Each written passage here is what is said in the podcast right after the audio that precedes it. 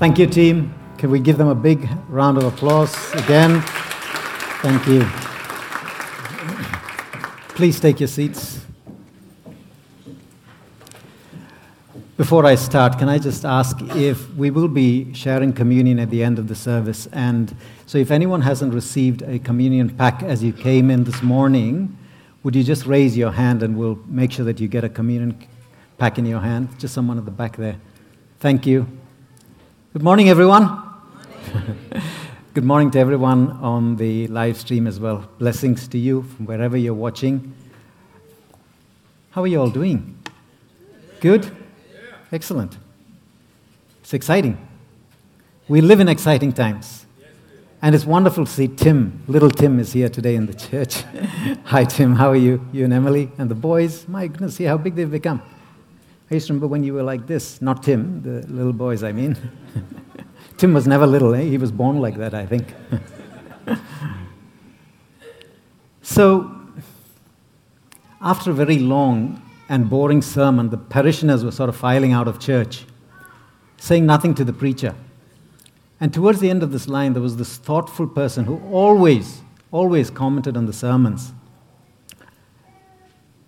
Pastor, today your sermon reminded me of the peace and love of God. The pastor was thrilled because no one has ever said anything like that about my preaching, you know, he said. Tell me why. Well, it reminded me of the peace of God because it passed all understanding, and the love of God because it endured forever. this is not about our pastor, I promise. Well, there was a pastor who was leaving his area and he was saying farewell to his congregation at the church at the church doors for the last time, and he shook hands of everyone. And there was this particular elderly woman as she walked out, and she said, Your successor won't be as good as you, you know. Nonsense, said the pastor in a flattered tone. No, really, said the old lady. I've been here under five different ministers, and each new one has been worse than the last.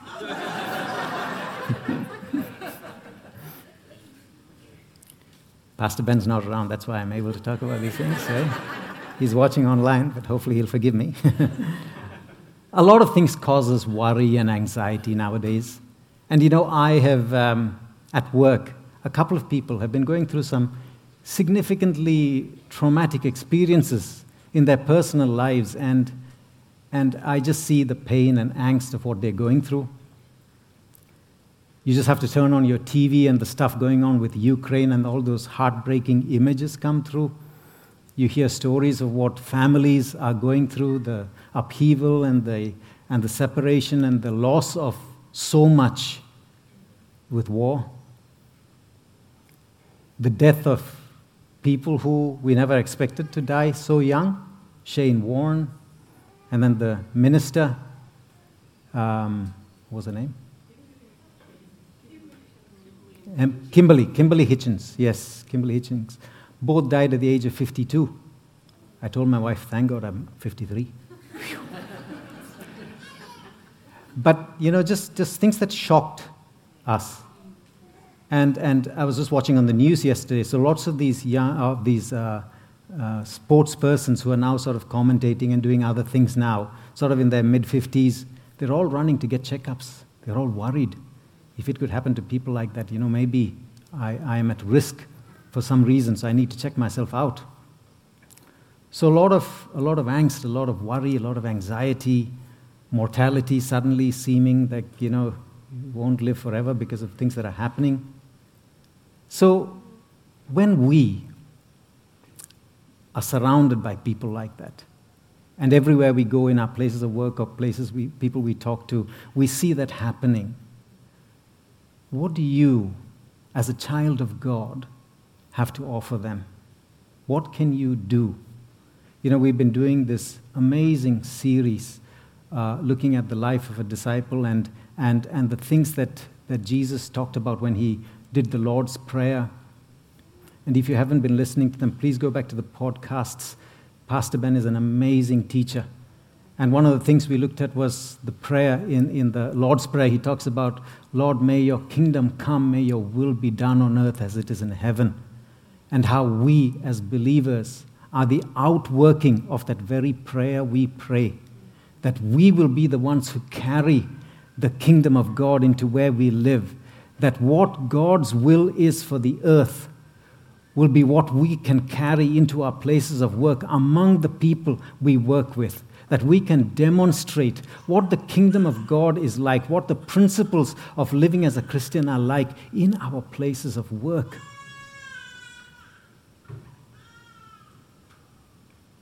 We are placed where we are to be channels and spheres of influence so that the kingdom of God and His will will advance in those areas. Can we go to slide, the first slide, please? I haven't seen what they look like, so I'm going to look at it. Oh, good. Nice. So, my question to you today is what do you have to offer? What do you have to offer? And I want to suggest to you that there is something powerful, something powerful in our hands that can offer hope to the world. And that hope comes from this incredible person of Jesus. Next slide, please. What we do with this incredible life giving message of hope embodied in Jesus will determine what will happen in the lives of many people around us and how they will cope with what they are going through. And you can be an integral part of that.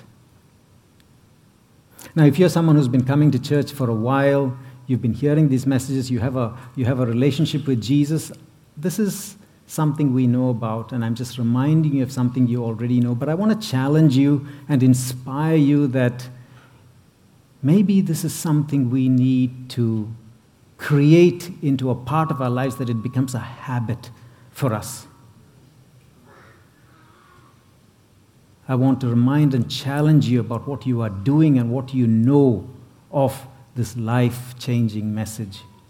If you are new to all of this, if this is the first time you are coming to church or you haven't been coming to church very long, what I want you to get or grab a hold of is that you will get an understanding of all, everything that is offered to you through this life transforming message of Jesus and the relationship with Him that can create a space of abundance in your life, a life that is very different to anything you have experienced so far. My question to you are we ashamed? Are we ashamed of the message God asks us to speak out to those around us? Last week, we had the opportunity to go to Melbourne, and for the very first time, I went to the MCG with my family and we watched this AFL match Richmond versus Carlton. Is there anyone who supports Richmond in this hall? Wow. Incredible. Not a single Richmond supporter other than me. Well, I, will tell you. Anyone who supports Carlton? Yeah. Well, well, unfortunately, Carlton won that match, but we won't talk much about that. Well, it was, I tell you, a spectacle. 72,000 fans packed into a stadium, and they were roaring their hearts out. We happened to get seats that was sort of in a weird place because it was right between where the Carlton supporters ended and where the Richmond supporters began. So I tell you, it was crazy loud. Both sides giving it to each other. And every time a goal was scored, my goodness, it was mayhem.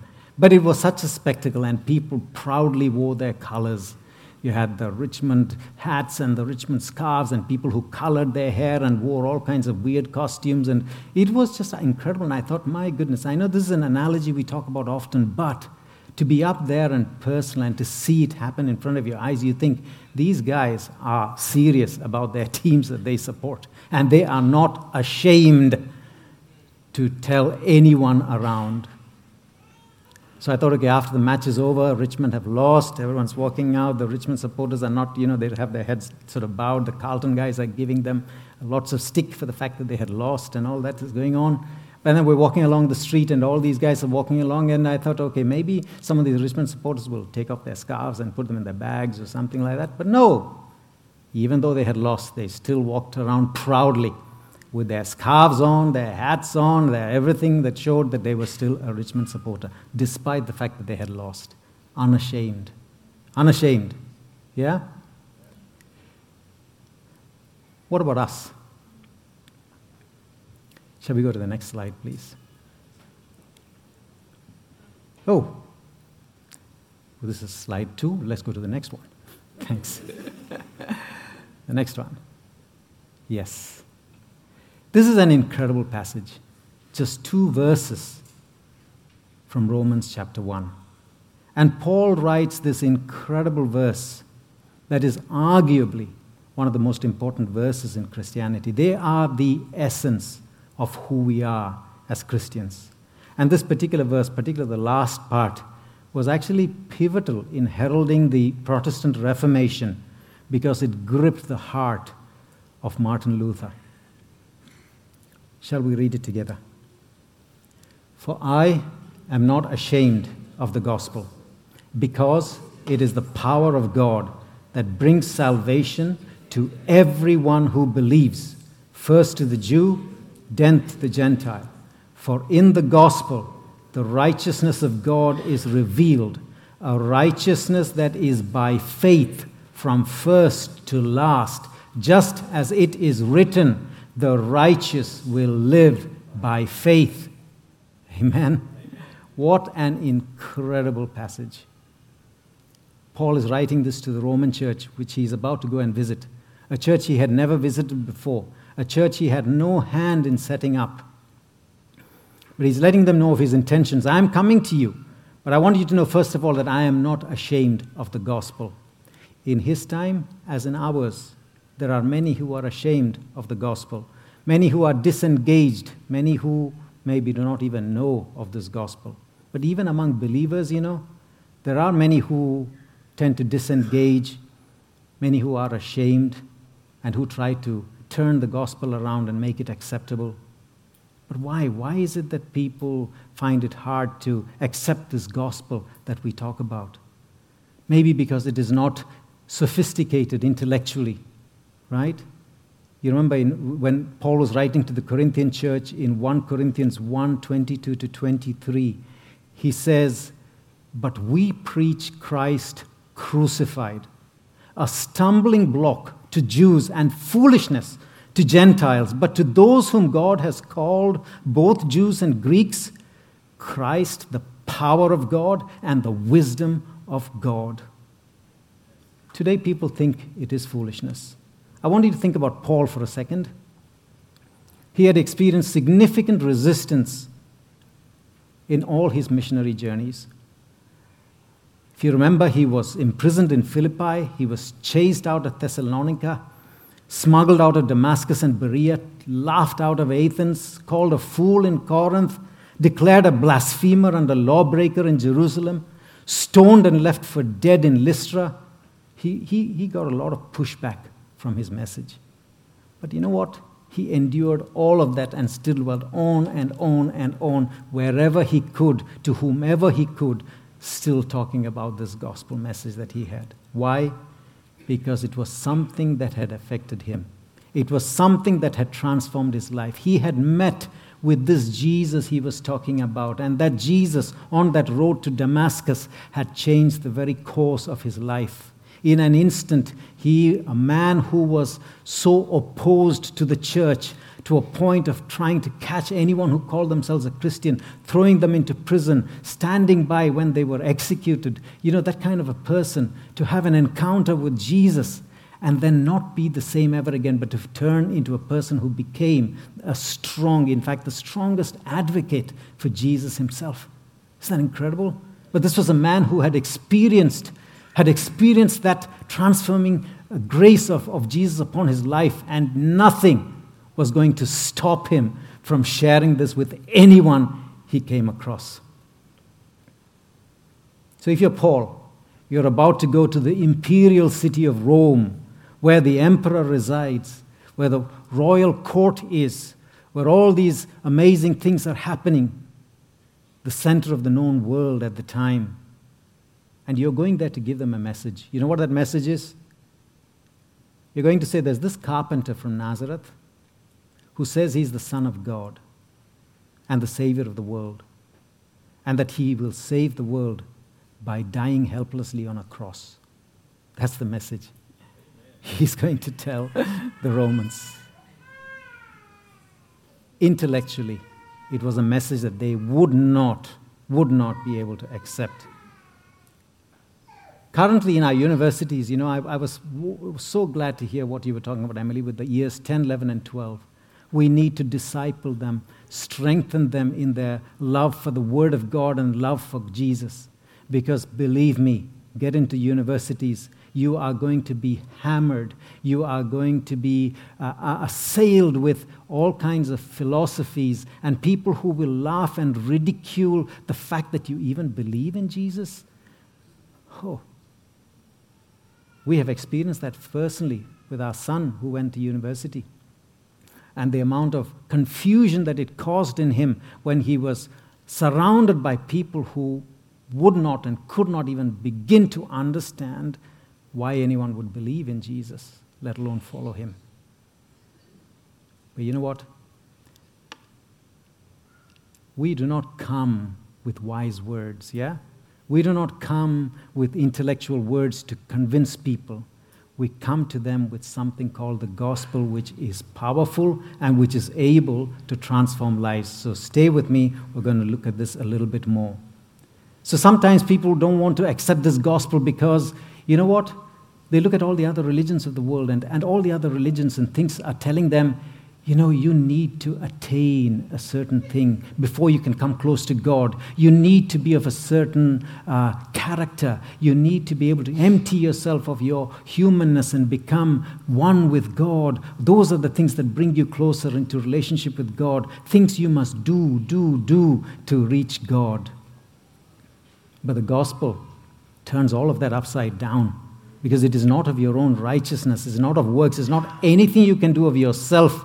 This is a radical, radical thing that the gospel tells us. Some people don't want to accept this gospel message because of moral reasons. Because when you accept that message, it's going to change things in your life. It is going to come against things that you have maybe accepted as normal in your life, and those things need to be removed and changed. They need to, it, it will affect the way you think, the things you see, the things you read, the things you do. And some people are not willing to give that up.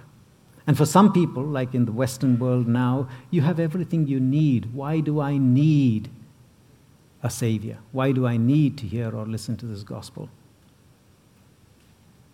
So, why could Paul, who was faced with very similar resistances of all these things I've talked about, why the gospel is resisted. He was faced with all of this. But why could Paul, a man who was an intellectual, a man who was called a teacher of the teachers, who had, who had studied under, under Gamaliel, this amazing teacher, and, and had, was schooled in the things of, of the Jewish law and knew it backwards, a man who was highly intellectual and intelligent, he is willing to stand and die even for this gospel. And he says so gloriously, I am not ashamed. Shall we go to the next slide, please? So, why does he say, I am not ashamed? I think there are three reasons, and we will look at those three reasons. One is the promise of the gospel. What does the word gospel mean? We know it means good news. Yeah, it's the good message or good news. Unfortunately, we in the church don't make it sound like a good news. Don't make it sound like good news. It's all about turn or burn, you know? If you do not turn, if you don't turn from your sin and all kinds of things. And, but it is the good news. And people must listen to it and they must be enthused and excited when they hear this and say, What? This is incredible. There is someone who will love me as I am. Are you serious? Really? I don't need to change. I don't need to become a different person before God will accept me, but I can come just as I am and He will accept me. Why should we ever be ashamed of the good news? Because this is not an announcement of what you have to do for God, but rather it is what He has already done for you. Tim Keller, this theologian, says it like this He says, The gospel says you are more sinful and flawed than you ever dared believe. I'll say that again. The gospel says you are more sinful and flawed than you ever dared believe. But on the other hand, you are more accepted and loved than you ever dared hope. You are more accepted and loved than you ever dared to hope. Amen. That is the power of the gospel. The gospel says God loves you. He always has, always will. And if you will allow yourselves to accept the love of God through Jesus Christ, I tell you, it will literally change your life. And you will look back at that moment of when things suddenly became different. And I can talk to many of you in this room today, and I have heard your stories of how that realization and when you made that decision suddenly changed things for you. All of us have stories of when that happened. So we should be out there trumpeting this good news wherever we go, not ashamed of it. Go to the next slide. Paul was not ashamed also because of the power of the gospel. Power of the gospel. It says, For I am not ashamed of the gospel because it is the power of God that brings salvation to everyone who believes. The power of God to salvation. The gospel is God's power to save. In 1 Thessalonians 1, in verses 5 and 9, it says, Because our gospel came to you, not simply with words, but also with power, with the Holy Spirit and deep conviction. And then in verse 9, it goes on to say, It says, They tell how you turned to God from idols to serve the living and true God. A transformation that occurred in the Thessalonian church as the power of the gospel became a reality in their lives and they transformed their very way of thinking. The, everything that they had practiced until then would change from serving idols to turning to worshiping the true and living God. Hebrews 7:25 says, "Therefore, he is able to save completely those who came to God through him, because he always lives to intercede for them. I tell you, my brothers and sisters, the gospel is the most powerful force in the universe today, and I'll tell you why. It is the deliverance of a man from the consequences of the fall in the garden and of sin deliverance of a man from the consequences of that fall and sin, so that man can be saved and set free from the greatest evil and placed in the possession of the greatest good. The gospel reveals a power that is greater than even that of creation. Someone describes this as even greater than the power of creation because it is the power of a new creation, a new creation. Nothing else in Scripture other than Christ Himself is referred to directly as the power of God. Think of that. So when we have this incredible message, the gospel of hope in our hands, it is a message that is packed with power. It is a message that has the power to deliver. It has the message, the message has the power to transform a life to turn a person's destiny from that of, of death to complete life, from hopelessness to hope, from a lack, from a life filled with lack to a life filled with abundance. That is the power that is available through that message. So let's not ever underestimate the power of the word of the gospel when we share it with people. Jesus' victorious work of taking away our sin forever is what God calls my power. And when that power is set loose in our lives, there is no stopping us. There is no limit to what we are then able to achieve.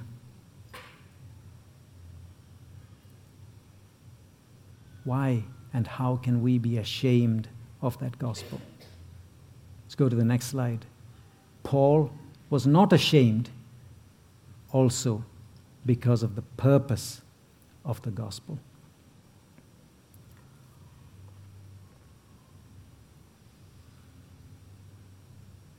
For I am not ashamed of the gospel, because it is the power of God that brings salvation to everyone who believes, first to the Jew, then to the Gentile. The purpose of the gospel is that it will bring salvation to a select few, to the Jews? No. To every single living being on the earth. Everyone on the face of the earth. There is no one who cannot be saved. John 3:16, a verse we know so well. For God so loved the world that he gave his one and only son that whoever whoever believes in him shall not perish but have everlasting eternal life. There is no one who is beyond the reach of this gospel. You may be, right now, as I say that, you are thinking in your mind of someone and you're thinking, oh, I reckon that person couldn't be reached by the gospel. I reckon person I saw about on TV, the person, there's no way, no way God could ever touch that kind of person. And you read about these people who have come into the most horrendous crimes, and you think, ah, no way, no way. But there is way. no one is beyond the power and the reach of the gospel. And you know as well as I do the many, many stories of amazing conversions. People who thought, people whom, who others had given up on completely. Why? Our very own, very own Pastor Ben.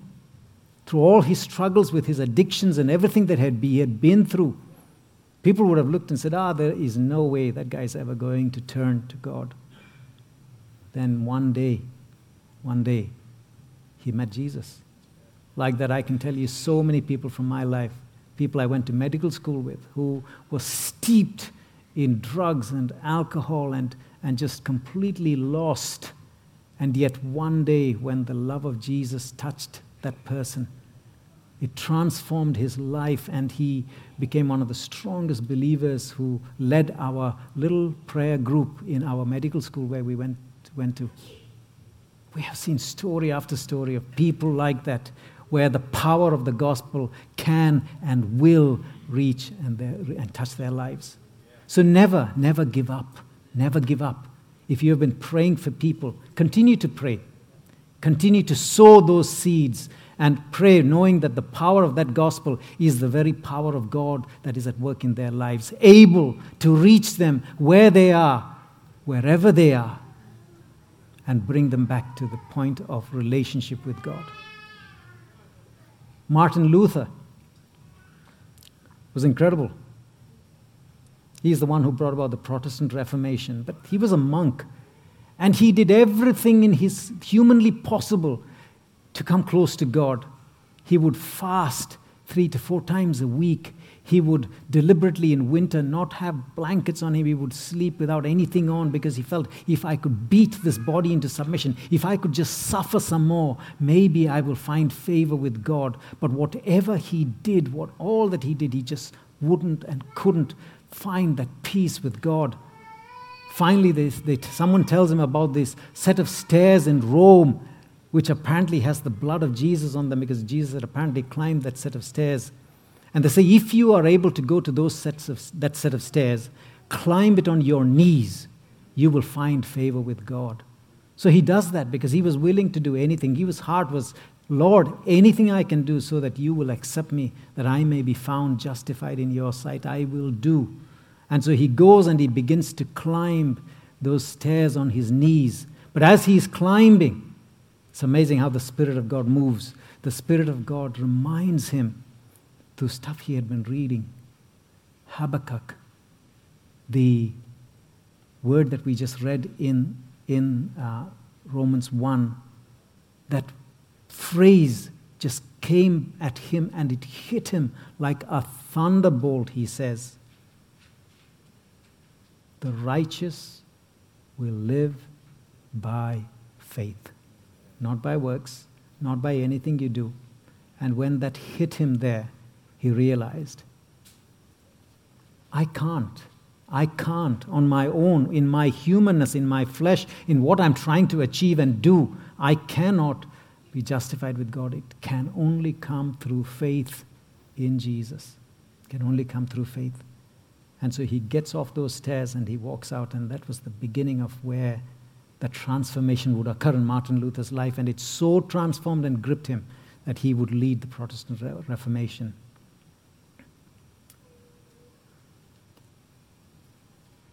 I want you to grab the elements.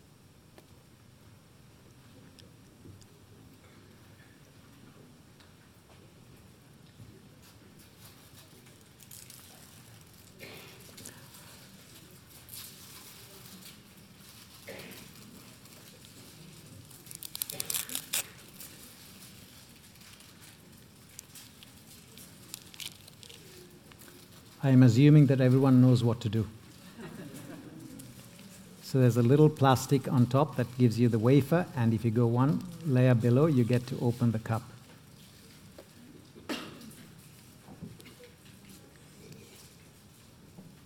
I'm hoping, I'm praying that you will go away from this from the church today with a renewed understanding of the incredible gift we have been given. The gift of the gospel. Not just the fact that we have come to know Christ, the fact that we have become believers, that we are walking in this amazing life and relationship with Jesus, but the fact that we have the privilege and the opportunity to be able to offer that to people around us, to be able to offer that to people and give them a future and hope. God knows we need hope. We need hope. Yeah? And sharing that can change and transform the very future of a person's life. Just go. Talk to them. There is nothing more powerful than sharing your story. And that's where that's a good place to begin. Tell them what happened to you more than just quoting a scripture or telling them the Bible says so and this is what I believe, so you should believe, doesn't quite cut it with a lot of people. But you can tell them what God and Jesus has done in your life and tell them of the transformation that has occurred, what you were like before, what you are like now. Tell them stories of faith in your life that will move and inspire them more. And then you, are, you have the opportunity to then talk about this amazing person, Jesus, and what he can do for them too. For people who have never made that decision, maybe, I want you to consider today this offer of the gospel is free and it's open to anyone, whoever you are, whatever background you come from, how, whatever you have studied or not studied, whatever you have done or not done, however deep in sin you may have gone, doesn't matter. That gospel has the power to penetrate anything you have done. It is possible through the blood of Jesus that you will have forgiveness of anything you have done, and it can cleanse you clean you completely of every bitterness and pain that maybe still surrounds your heart. Jesus is able to do that. We are going to celebrate. Celebrate what Jesus did for us. That's what we do every time we share in communion. We remember and we celebrate. We are celebrating through this wafer that represents the body of Christ. And when we break that wafer, we are remembering the fact that that body was torn. Can I ask you all to stand, please?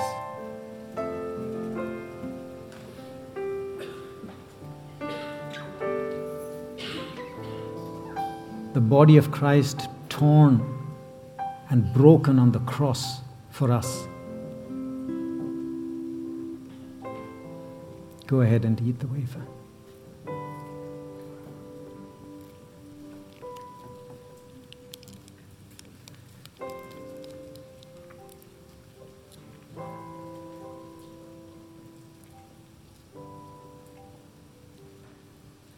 And the blood represented by this juice in this cup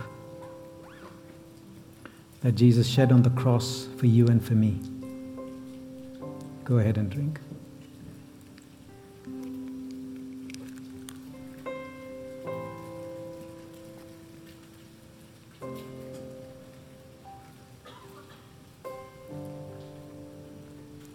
For God so loved that he gave. And our response is that we believe and we will receive. He loved and so he gave his one and only Son. We believe and we receive. What do we receive? We receive eternal life. Father in heaven,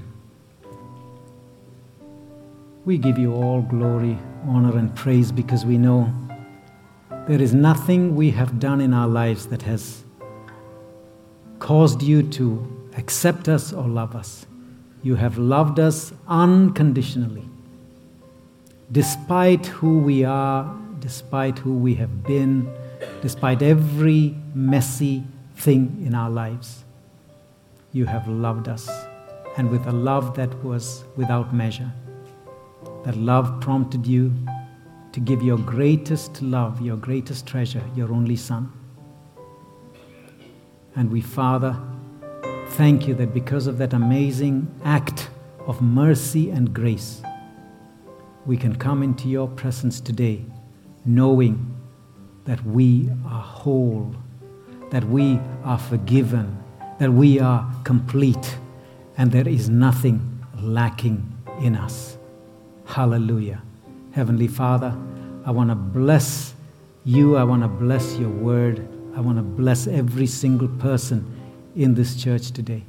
That, Father, as we go, Father, that Lord, we will go with a renewed sense of understanding of the privilege and honor we have of not only being called sons and daughters of the Most High God, but also the privilege and honor of carrying this incredible gospel that has the power to transform and change lives.